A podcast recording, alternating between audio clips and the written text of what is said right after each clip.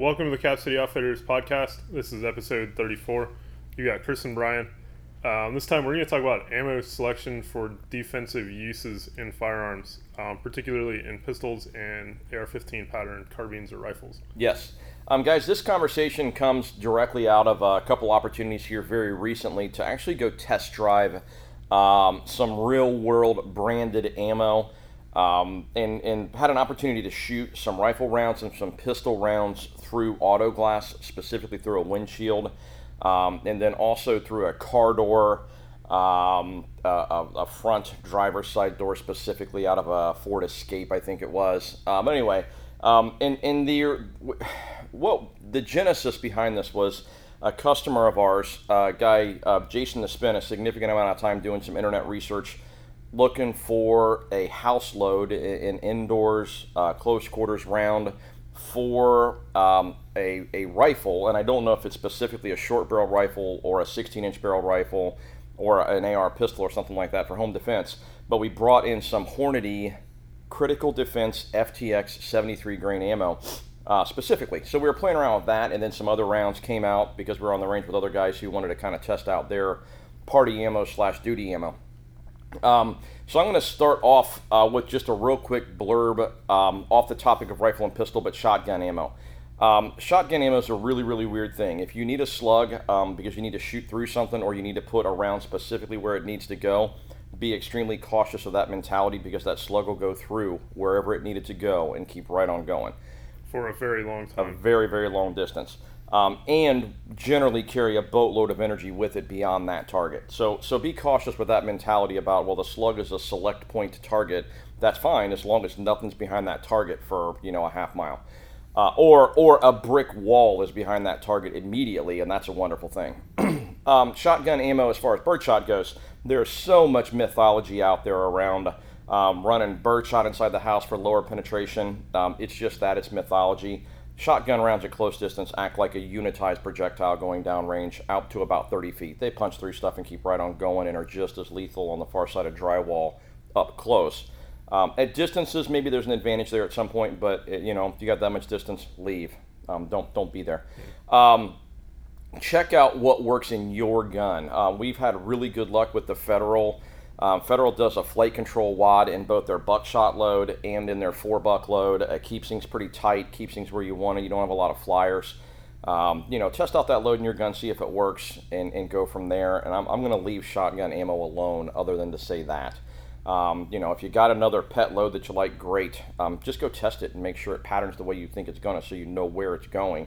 And then maybe take a look at what it does at drywall. It's pretty cheap to go buy a couple of a sheet of drywall from Home Depot and, and smack it onto a couple of two by fours and get a good analog for an actual interior wall in a house. So, um, rifle rounds. Back to the Hornady Critical Defense F T X seventy-three grain. Hornady's website bills this specific round as a home defense round, a personal defense round, um, and, and there's no mention of short barrel rifle or, or A R pistol versus a sixteen inch gun. But when they test it, they produce a video on their website, and when they test that round, um, they get seven to ten inches of penetration um, with that round out of a sixteen inch gun into what they're saying is calibrated ten percent gelatin. Um, that is an absolute no-go, full-stop fail uh, from a defensive perspective. You know, the F B I puts out the idea of needing that twelve inches of penetration as a defensive round for a very, very good reason. Um, you know, the, the reality check is the bad guy may be a big dude who has twelve inches of stuff you need to go through to get to his vitals. The bad guy may be sideways to you or turned at an angle to you, you know, in oblique fashion, and you got a lot more meat to go through.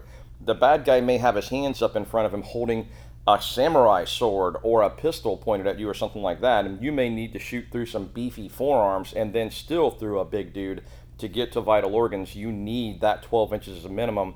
Um, the F B I has thrown that data out there, and it's not willy-nilly. When you compare, um, and this is according to, if you if you Google a dude, uh, Doc K G R, Doc Roberts, there's a couple guys out there who who have been able to compile a ton of real-world data. Um, the F B I's data comes from autopsies. It comes from going into bodies and looking at how far this stuff penetrates and what it does on a body. if you look at the average depth of penetration, um, you know, for rifle rounds, twelve inches is where it needs to go. And you look at the analog of that same round in ballistic gelatin, it goes twelve inches of gelatin plus or minus an inch or so as a bare minimum. That same round goes twelve inches of tissue in cadavers and autopsies. Um, now, the plus or minus may be significantly greater because bodies are not as homogeneous as ten percent ballistic gelatin, because there's bone and other types of connective tissue and whatnot, and then there's soft places too. But in general, if you have a round that goes through twelve inches of ballistic gelatin, the average depth of penetration on cadavers, on bodies, on live living torsos is about twelve inches, and it's pretty, it's a pretty good analog.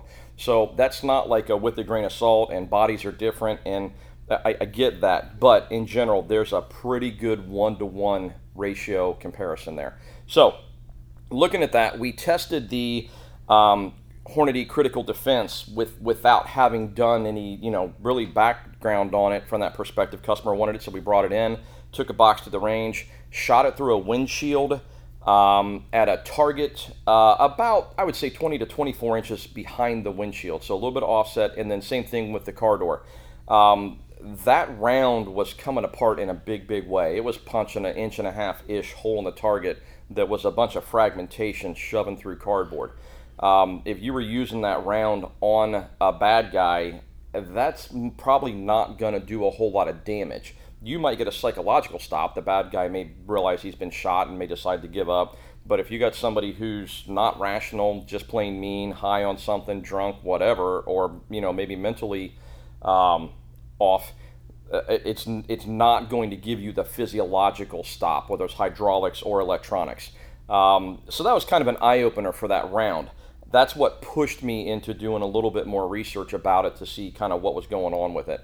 If you take that same round on tissue and push it into a ten and a half or eleven and a half inch gun, your penetration now pushes through thirteen inches. So the moral of the story, the testing that we did was a fourteen and a half inch gun with a suppressor. So probably an analogous to a sixteen inch gun velocity-wise with freebore boost and whatnot.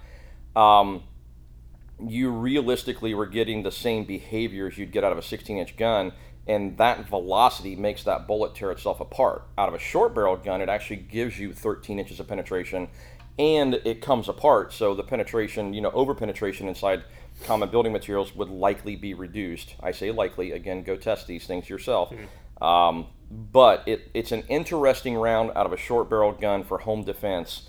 Um, but as soon as you get the velocity up where you're going to get with a fourteen and a half inch or sixteen inch barrel, that round is coming apart quickly and not penetrating. So be aware of some of these things as you go out, you know, and, and you're looking for the newest, coolest gee whiz ammo.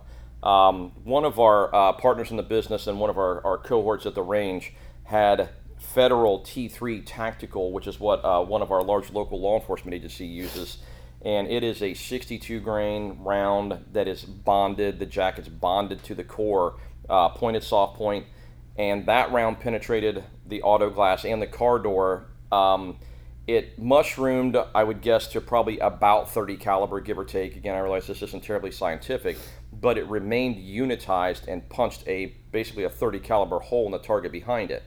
Um, if, if your residential situation leads you to not be as concerned about overpenetration, that is there's no one else in the house to worry about but you, and your neighbors aren't right on top of you, or you live in a house that has a brick exterior, that's likely to stop that bullet. Don't forget about windows. Know your target, foreground, and what's beyond. Um, but understand that that round, if you're law enforcement, uh, or, you, or it's your trunk monkey, it's the gun you're going to carry around with you in the world, as your legal pistol A R with your C H L, um, if you need to shoot through auto glass, car doors, et cetera, that would be a much better choice than the Hornady. And that's not to rule the Hornady out or to exclude it completely. Just understand what your parameters are, what the performance is you need, and what device you're pushing that round out of. So um, it was kind of illuminating because, like I said, it forced me to go back and look at some data and do some research. Um, other than, wow, this is a curious thing my customer wants, let's go see what it does. So it turns out this customer's research led him in the right direction for precisely what he wanted it for. Um, but lest you go buy something, understand that the sledgehammer is not for hanging tack nails to hang pictures on, and the tack hammer is not for driving great big stakes into the ground or busting up concrete. So the right tool for the job, right? Absolutely. Um, to the extent that some of our you know local law enforcement friends actually carry two different rifle rounds. Yes. Um, one design, you know, if they're out on the street and they've got to shoot through vehicles, um, they're using one particular round. And yep. if they're working inside of structures, they're going to switch mags, um, jack the round out of the chamber, and go to their other load. Absolutely. Absolutely. Um, and, and that's that's also a pretty high speed uh, consideration. If if you want to run two different rounds, um, you make sure you've got your poop in a group, make sure that your training is squared away, um, that your S O Ps, that you've got those lined up in your head as a civilian um, or as an, an other than tactical law enforcement individual.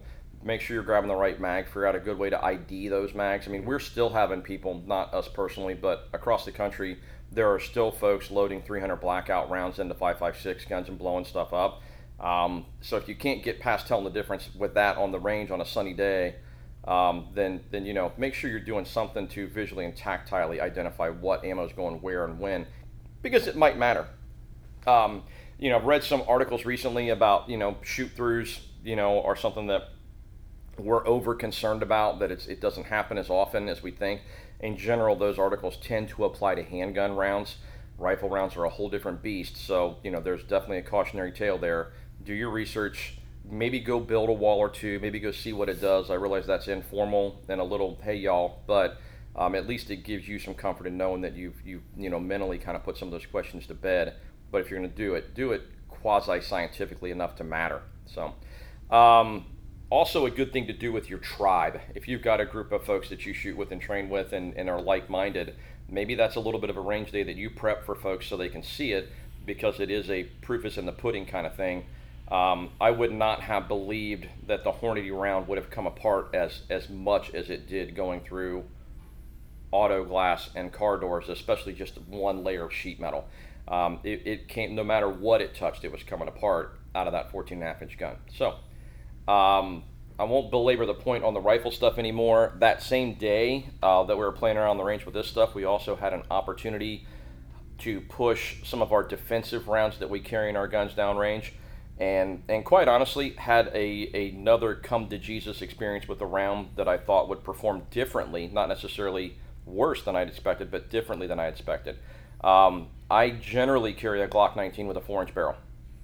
I almost always carry uh, Federal H S T plus P one twenty-four grain uh, rounds. Um, what I experienced shooting those rounds through auto glass and through automotive sheet metal, a door, not not A-pillars or anything like that, um, or B-pillars, but through the door, was that that round comes apart to some extent too, even with auto glass. Um, you know, a lot of the newer bonded defensive rounds, especially ones that are geared toward law enforcement, like the Winchester Ranger, the Federal H S Ts, um, the Speer Gold Dot G twos, uh, the new stuff especially is really good. Um, I was expecting that round to maintain unitization, maintain integrity a little better than it did. Having said that, I carry that round generally as a defensive round for people, not for vehicles, and I can live with the idea of having to put multiple rounds in the right place really quickly. That's why I carry a nineteen most of the time and not a forty-three.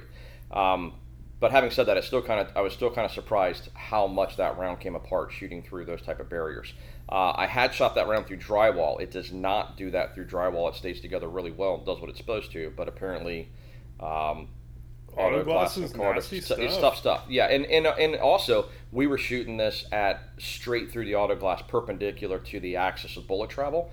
Um, so we were shooting it at ninety degrees to the window, not with the window angled as it normally would be in a car, which is a much tougher, at that point, a much tougher obstacle to overcome when it's angled versus when it's perpendicular. So, um, you know, so like I said, we had that experience. Uh, one of our other partners had H S T one forty-seven grains, um, punched that through. That round went straight through, stayed unitized, punched a hole in the target, did a real good job.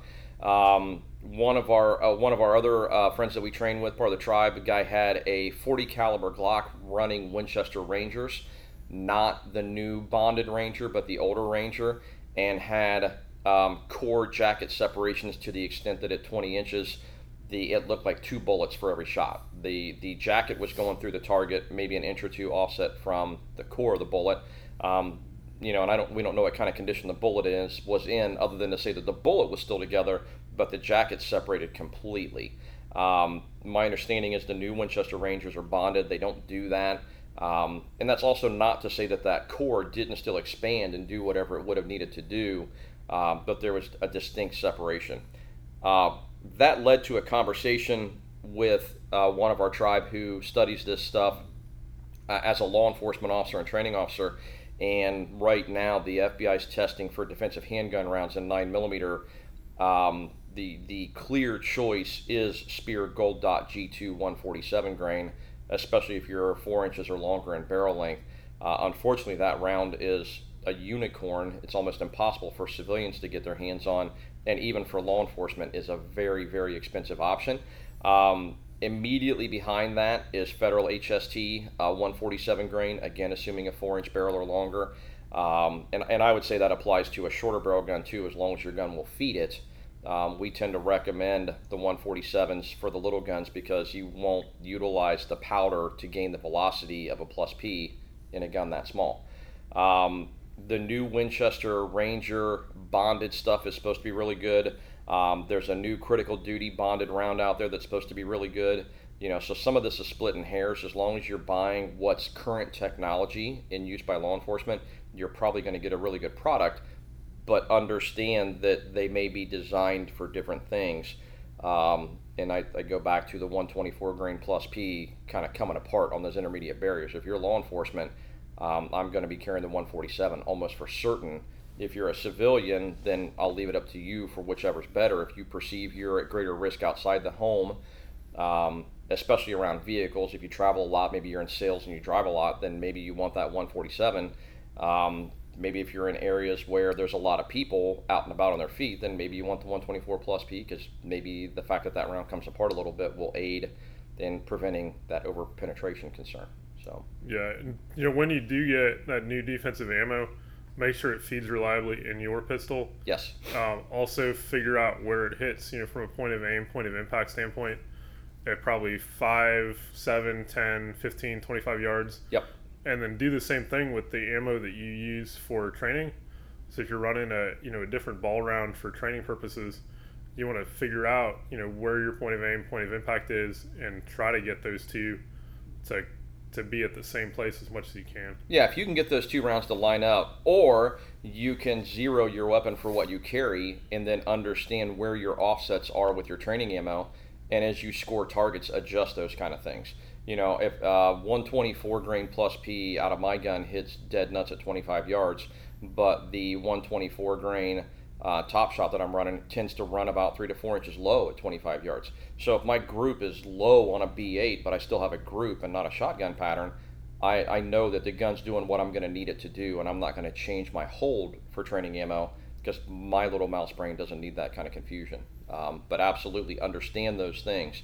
Um, also, as another good example, I had a customer recently purchase a Glock forty-two. Um, Glock forty-twos in general are, um, pardon the use of this phrase, but they are somewhat bipolar. There are Glock forty-twos that it just doesn't matter. They work no matter what you put in them uh, in three eighty. And then there are Glock forty-twos that are super, super, super finicky. And Glock can't tell you why one does behaves one way and one behaves the other. Um, the gun we sold to this gentleman was unfortunately very, very finicky. Uh, we actually sent the gun back to Glock, um, got it back, and Glock said, here's the list of ammo you should be using in that gun. These are things that'll work. Um, and he, when he went and got that, that ammo, it worked flawlessly. When he ran the other ammo, and this is after getting the gun back, the other ammo would not work. Um, so it was actually less finicky before he sent it back. So, you know, just be aware of that. Certain guns like certain things. Um, another quirk, Glock forty-threes. Um, one forty-seven grain or long hollow point bullets in Glock forty-threes, generally you need to rack the gun to chamber around. You can't just hit the little uh, slide lock and let it go forward. Uh, on a lot of longer one forty-sevens, it simply doesn't work, but that's the round you want to carry in the gun. So maybe you need to adjust how you run the gun and understand that, you know, even under one-handed manipulation, intra-shooter kind of stuff, you're not going for the button, but you're going to catch the sights on something and rack it so you get that full movement of the slide to the rear. Um, those are all things that you have to experience, confirm, and then train to, and then confirm again that you fixed it. So there's a process there. Make sure you're utilizing it. So it's it's just your butt. Yeah. So yeah. So a little bit of exploration that we did on ammo. Um, So absolutely, if you guys have questions about it or want to have a conversation about it, please stop in. Um, if you want to talk about nine millimeter versus forty-five, uh, that conversation is in the parking lot over by Aldi. Um, that one doesn't need to come in the shop because it's boring. Uh, but otherwise, we'd like to talk about that. So yeah, the uh, the forty cal conversation doesn't exist around here. forty what? so. uh, yeah, thanks for listening. Uh, stop in and see us. We're in Hilliard, Ohio, forty-four sixty-five Cemetery Road. Um, you can see us on Facebook and Instagram. We are at Cap City Outfitters, and visit on the web. Visit us on the web at um, cap city outfitters dot com. Thanks much, guys.